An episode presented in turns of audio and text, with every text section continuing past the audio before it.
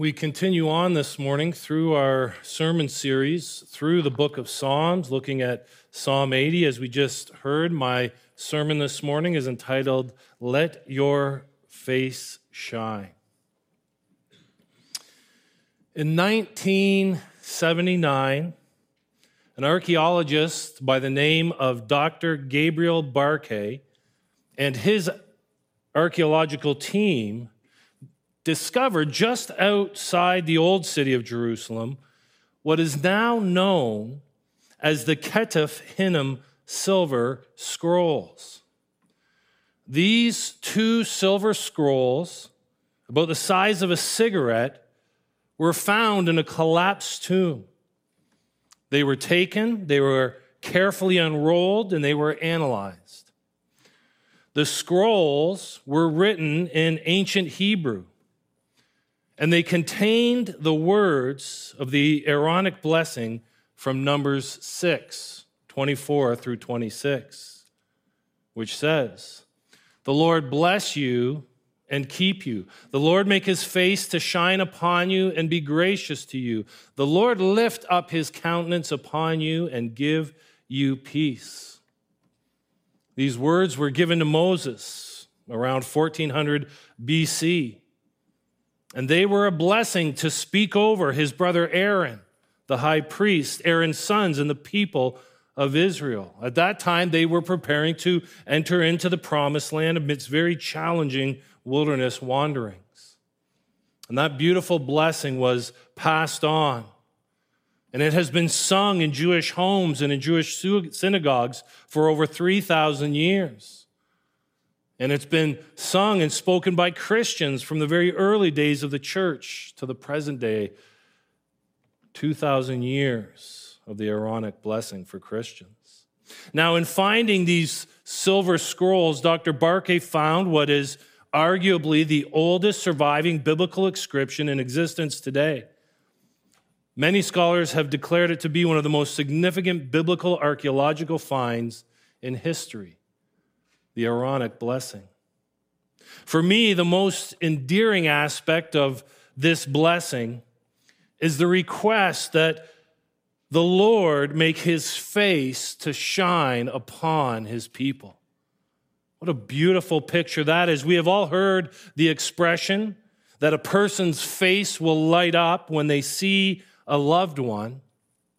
I picture that when I think of this blessing. I received a photo this week via text a photo of Dave and Maddie and Eliana.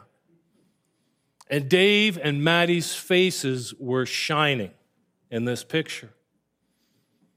This is the sort of thing we're thinking about when we talk about God's face shining, when the blessing from Numbers is shared, that the Lord would make his face shine upon you.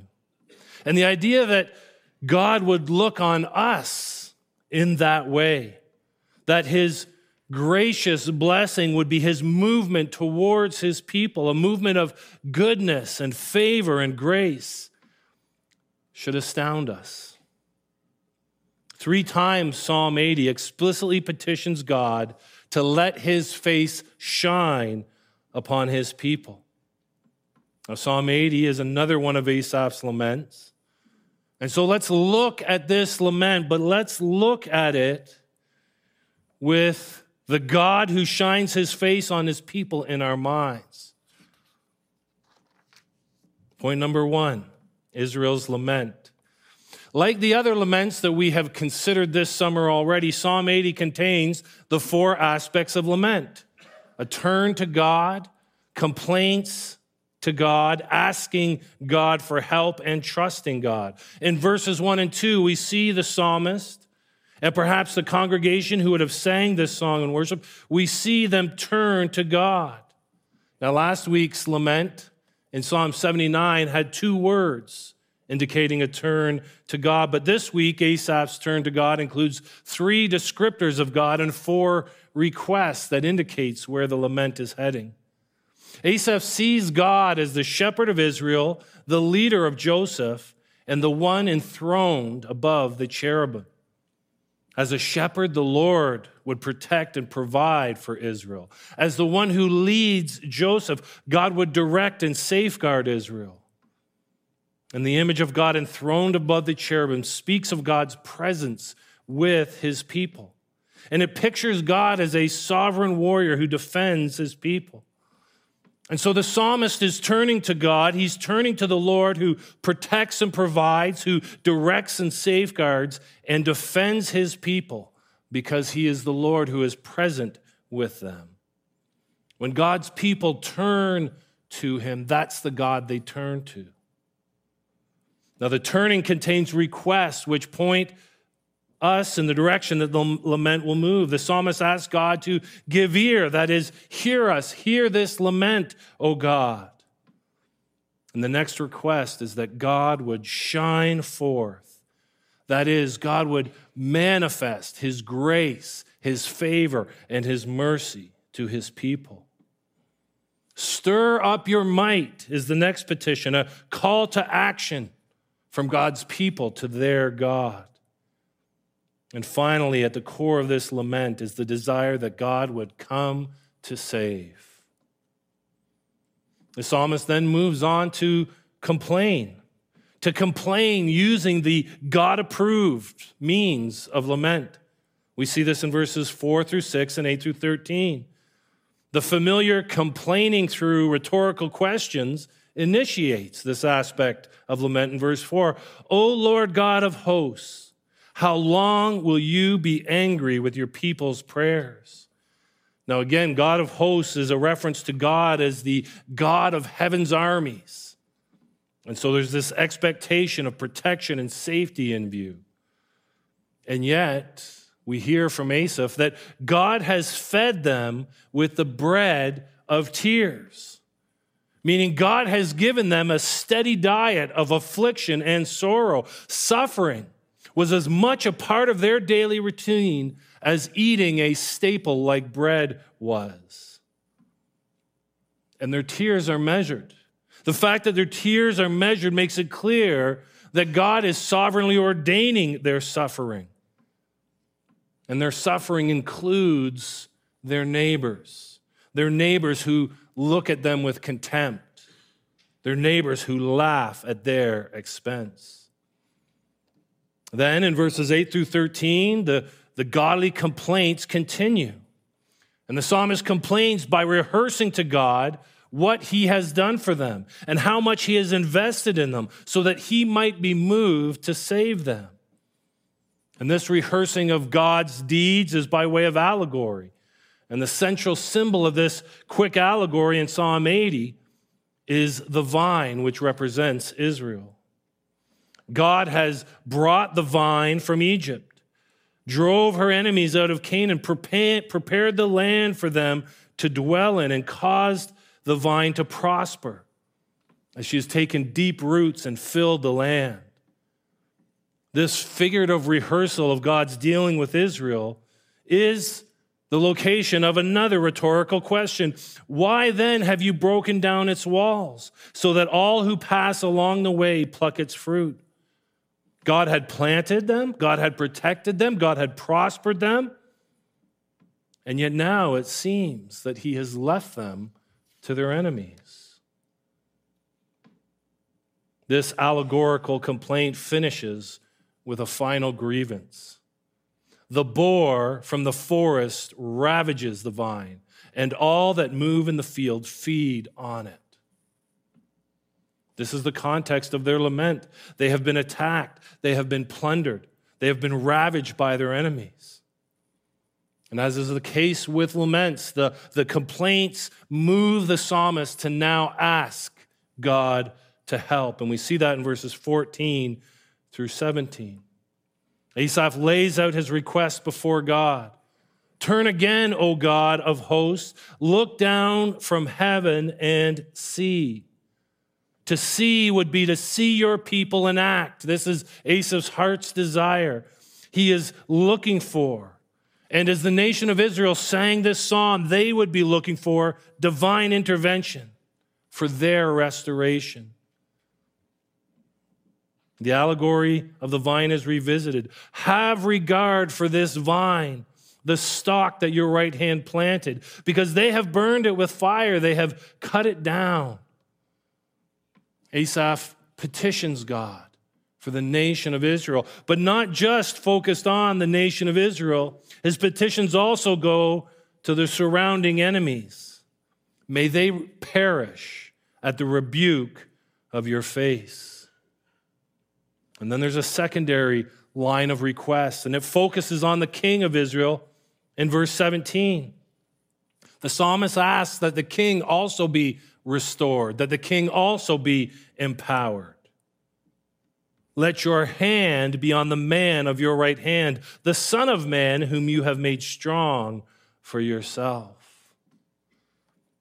Having turned to God, having complained to God, having asked for God's help, the psalmist moves to trust in God. This is the final aspect of lament, to trust in God. And it's apparent in verse 18, where we see both a vow of loyalty and a declaration of anticipation. The psalmist promises that we shall not turn back to you. It's most likely pointing to the proclivity of the Israelites to be idol worshippers. We will not turn from God to other idols. And then a declaration which trustfully anticipates deliverance and their future worship. This is what finishes the lament Give us life, and we will call upon your name. And so we see that Psalm 80 is another example of lament, a lament in which God's people, through the psalmist process, or help through the help of the psalmist, process their pain and appeal for restoration and arrive at a place of trust in God. Now, we have very quickly this morning excavated these verses to find the lament within them, but I have left out a beautiful treasure. I wonder if you noticed what I left out intentionally. Just like those small silver scrolls that contained the Aaronic blessing that were found in that archaeological dig outside Jerusalem, Psalm 80 contains a beautiful and clearly important treasure for us. And I have called this treasure the sufferer's refrain. Point number two sufferer's refrain. This refrain is seen in verse 3 and 7 and 19. Three times the psalmist exclaims, Let your face shine that we may be saved. Commentator De- uh, Dennis Tucker notes that the content of this refrain, and thus the content of the whole lament, is, in his words, most obviously, a plea for the restoration of the fortunes of God's people, a plea that they would be released from their present suffering and restored to the more favorable circumstances they enjoyed before. This refrain echoes the Aaronic blessing. God's people crying out for the shining favor of God's gracious presence to return to them. And this is the treasure that Psalm 80 gives to us this morning a phrase that we can speak in times of difficulty, a phrase that we can repeat in times of sorrow, in times of trial, in times of pain, and in times of grief. Let your face shine that we may be saved. Now, this corporate lament for God's favor this corporate lament for God's judgment against those who were contrary to God and those who were contrary to God's people. And this treasure of a refrain gives us a foundation from which to make an application this morning. One of the ways we can apply Psalm 80 this morning, to apply its corporate lament against those who oppose God, is to consider our own situation to consider our own situation as the people of God in North America. You see, we too are facing a situation that has shifted significantly. We are facing a society and a culture that has shifted just in the past few centuries from one that was generally God fearing and God honoring to one that is hostile and even aggressively against God and his people. And so a corporate lament focused on the restoration of God's favor as it's played out in society and culture is certainly something we should be and expect we are considering. Yet beyond the lament, what it looks like for a Christian to pursue a restoration with tangible evidence of the grace of God in our societal structures and in our institution is not altogether obvious or easy to figure out. How should believers, beyond a prayer of lament, how should believers approach this situation of animosity, this context of ill will we now find ourselves in? Now, answering that question is beyond the scope of how I want to apply the text today. It is beyond the, the, scope of one sermon. It's probably beyond the scope of a series of sermons. However, since Psalm 80 raises this question, I think it's appropriate this morning to make application by considering some biblical truths that every single believer should hold tightly to as each one of you endeavor to live out this desire for the restoration of our city and our nation and our country and our society and our culture.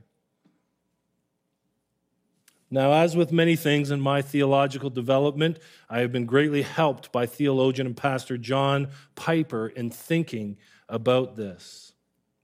Recently, John Piper wrote an article entitled, My Kingdom is Not of This World The Lordship of Christ and the Limits of Government, which offers for us this morning some weighty truths to hold on to as we consider our situation and consider what actions we should take to remedy it.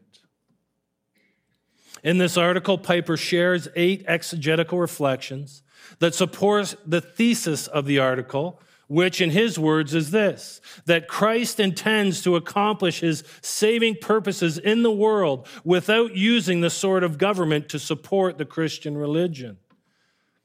Now, I'm borrowing from Piper's article some ideas. My intention is not to defend his thesis, nor is my intention this morning to give you a manifesto for action. I am suggesting that we can apply Psalm 80 and apply this theme of corporate dissatisfaction with the current state of affairs by leaning into a few of Piper's ideas from this article. The first idea that helps posture our hearts in regards to this issue is that Christ's kingdom is not of this world. However, you decide to act in regards to the plight of Christians in Canada, you must remember that when Jesus faced the powers that be in his day, he said, My kingdom is not of this world. If my kingdom were of this world, my servants would have been fighting that I might not be delivered over to the Jews. But my kingdom is not from the world. We must resist the temptation to think and believe that this world or this nation or this government or this culture or this earthly kingdom is identical with Jesus' kingdom. It isn't. And so you may decide that you want to move your children out of public school. If you decide that, then do it knowing that Christ has said this, that his kingdom is not of this world. You may want to join some sort of protest on the street or online or by mail.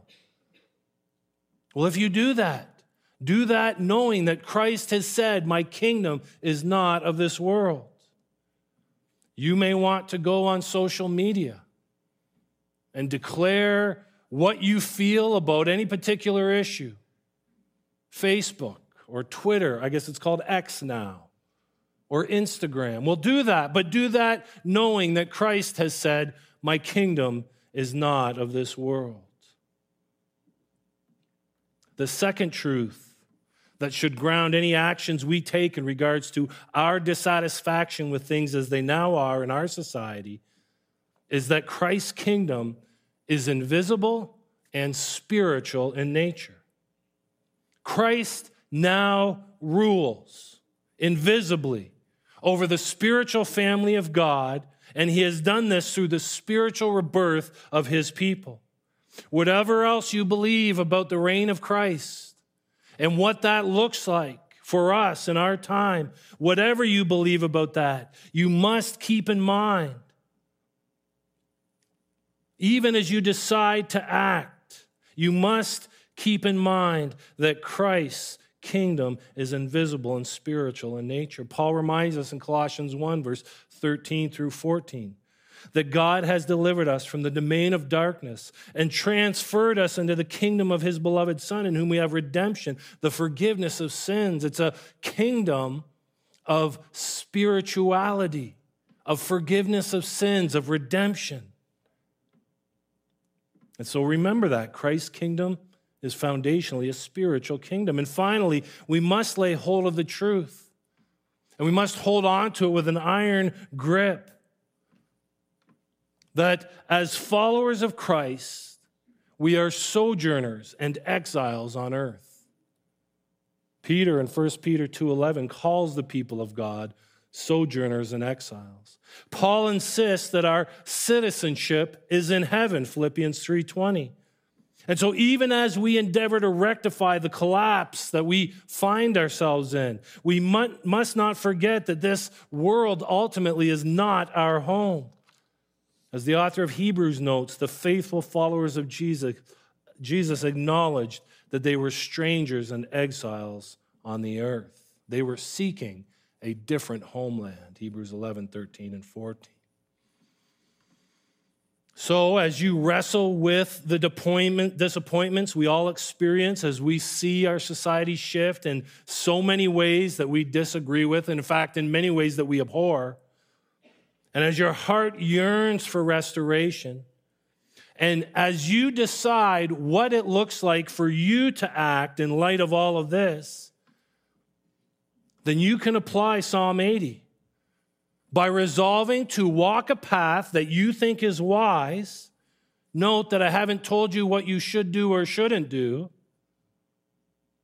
but that as you decide to take a path that seems wise, do so with a heart that is informed. A heart that is informed by the truth that God that Christ's kingdom is not of this world, that Christ's kingdom is invisible and spiritual in nature, and that as followers of Christ we are sojourners and exiles on earth. We conclude this week by considering how Psalm 80 directs our gaze not just to the face of God, but specifically to the face of Christ. Point number three Christ's presence. There are four images in Psalm 80. In fact, there's more than four images, but there are four images in Psalm 80 that I want to talk about this morning, which point our attention to Jesus Christ and to the gospel of the salvation that he accomplished. These four images in Psalm 80 pertain to God's redemptive provision for Israel. And yet they are a precursor to God's ultimate and final redemptive provision through Christ. The images are the vine, the shepherd, the Son of Man at God's right hand, and the shining face of God. In the Old Testament, Israel is referred to as a vine. We have seen this in Psalm 80. Israel is the vine that God transplanted from Egypt to the promised land. And there she flourished because God had prepared the soil for her. But after flourishing, she fell. We see this allegory, this symbolism in Jeremiah. Jeremiah describes the fall. He says, Yet I planted you a choice vine holy of pure seed. How then have you turned degenerate and become a wild vine? That's Jeremiah 2 21.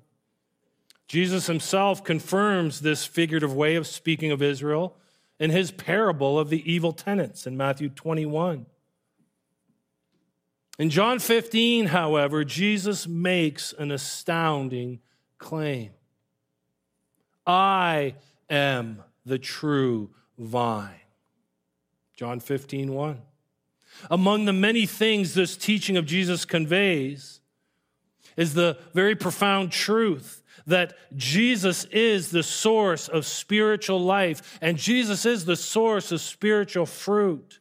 We cannot find this in ourselves. It comes from outside of us. It comes from Jesus Christ. Ultimately, our salvation will be found in him.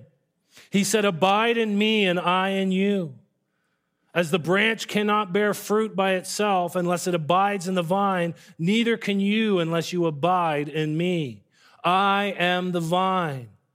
You are the branches. Whoever abides in me and I in him, he it is that bears much fruit. For apart from me, you can do nothing. If anyone does not abide in me, he was thrown away like a branch and withers, and the branches are gathered and thrown into the fire and burned. It's John 15, verses 4 through 6. The image of the vine that we see in Psalm 80 reminds us of Christ. And it reminds us that if we are to find salvation, we will find it in Jesus Christ, or we will not find it at all. Asaph also refers to God as the shepherd of Israel. He was their protection and their provision. And as we look to the New Testament, we encounter another I am statement from Jesus that helps us to see him in Psalm 80. John 10 11 powerfully draws our eyes to Christ when he declares, I am the good shepherd. The good shepherd lays down his life for the sheep. And so the image of the vine helps us see that salvation will be found in the true vine, Jesus Christ. And the image of the shepherd confirms this. It will be Christ who protects us, it will be Christ who provides for us. But this uh, image of the shepherd also supplies us with the means by which we are saved. The gospel is the good news that the good shepherd will save us by laying down his life for us. Jesus did this. Jesus laid down his life. Even as we celebrated this morning at the communion table, Jesus laid down his life on the cross where he died in our stead. Second Corinthians 5, verse 21 says, For our sake, for our sake, he, God, made him, Jesus, to be sin who knew no sin, so that in him we might become the righteousness of God. The image of the shepherd in Psalm 80 follows the path of redemptive history. And it brings us to the good shepherd of John 10, where we see that Christ is the shepherd who laid down his life for his sheep. With Psalm 80's reference to the man of your right hand, the Son of Man, whom you have made strong for yourself, we have yet another image that I expect almost everyone connected to Christ. More than 80 times in the New Testament, Jesus is referred to by himself and others as the Son of Man. Now, Jesus being the Son of Man indicates that the divine Son of God became human. That's part of the picture. But it also indicates that Jesus is the exalted figure of Daniel 7. Let me read that for you. Daniel 7, 13 and 14. I saw in the night visions, and behold, with the clouds of heaven there came one like a son of man. And he came to the Ancient of Days and was presented before him, and to him was given dominion and glory and a kingdom that all peoples, nations, and languages should serve him. His dominion is an everlasting dominion which shall not pass away, and his kingdom one that shall not be destroyed. The good shepherd would lay down his life in a sacrificial death. That good shepherd is also the Son of Man, the man at God's right hand. And he is given dominion and glory and a kingdom and the service of all people, nations, and languages, and his kingdom will last forever. Well, further, this Son of Man of Psalm 80 is also God's right hand man. And we read about that in Ephesians chapter 1, verse 15 through 21. Paul says, For this reason, because I have heard of your faith in the Lord Jesus and your love toward all the saints, I do not cease to give thanks for you, remembering you in my prayers, that the God of our Lord Jesus Christ, the Father of glory, may give you the spirit of wisdom and of revelation of the knowledge of him, having the eyes of your heart enlightened, that you may know what is the hope to which he has called you what are the riches of his glorious inheritance in the saints? And what is the immeasurable greatness of his power toward us who believe, according to the working of his great might? That he worked in Christ when he raised him from the dead and seated him at his right hand in the heavenly places. Jesus is the Son of Man, Jesus is God's right hand man.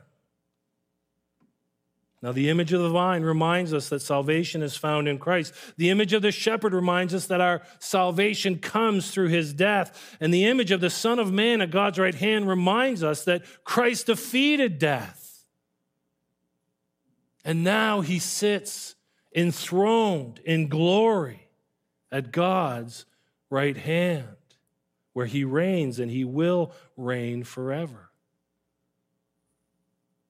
The final image of Psalm 80, the shining face of God, repeated several times as we've seen in Psalm 80. This casts our eyes once again to the glorious Son of God.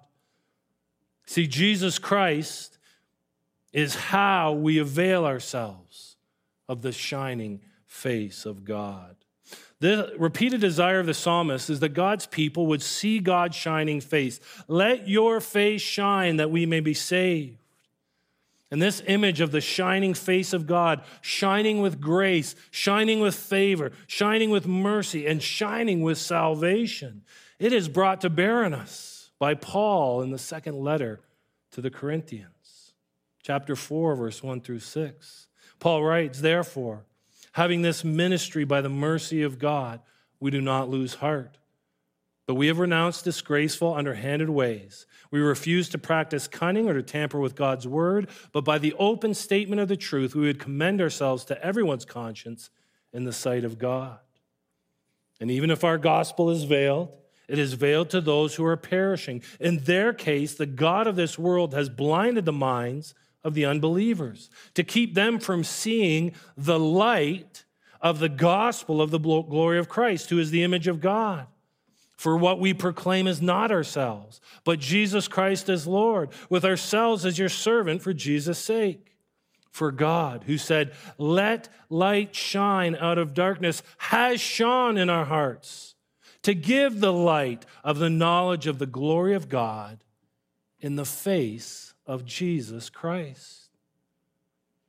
So, what is Paul saying here? Paul indicates that salvation is not received because unbelievers have been blinded by Satan to keep them from seeing the light of the gospel of the glory of Christ. And this light, I would argue, is the same light of verse 6 the light of the knowledge of the glory of God. And so, the good news of salvation is experienced when one sees God's glorious light. Well, where is the light of the glory of the gospel but is seen? Where is the light of the knowledge of the glory of God to be seen? The last phrase of verse 6 tells us it's seen in the face of Jesus. Praise God. When we read of Asaph's desire, when we read of the nation of Israel's desire to find salvation in the shining face of God, the Apostle Paul tells us in the New Testament where we can see it. We can see it in the face of Jesus. Salvation is found in Jesus. We see God's glory in the face of Jesus when God removes those blinding scales from our eyes. So if you're here this morning and you do not believe, you're not a believer, then salvation is not yours. God's face is not shining on you. And yet, if you pray to God that He would open your eyes, And having your eyes opened, you will believe in Jesus and trust in his work of salvation through his death and his resurrection. You will be saved. And so I encourage you, if that's you, to do that this morning. Pray to God that you would see his glory in the face of Jesus. And if you need help, ask us. We'd love to talk to you about that. The image of the vine and the image of the shepherd and the image of the Son of Man at God's right hand, and the image of the shining face of God all draw our attention from Psalm 80 to Christ, because He is the one in whom we find salvation. Psalm 80 is lament, a lament for the salvation of God in the midst of sorrow and suffering, a lament that He might restore His people. And, brothers and sisters, we certainly need to continue to grow in this discipline of lament. And even as we do that, and as we look for restoration in our day, we need to pursue that restoration, holding on to the truths about Christ and his kingdom. And finally, this morning, as we see these images in Psalm 80, we see in them the good news of the gospel of Jesus Christ, that he is our salvation through his death, through his resurrection, through his reign, and through his eventual return. And through Jesus, God shines his face towards us. And we can see it by gazing into the face of Christ. Let's pray.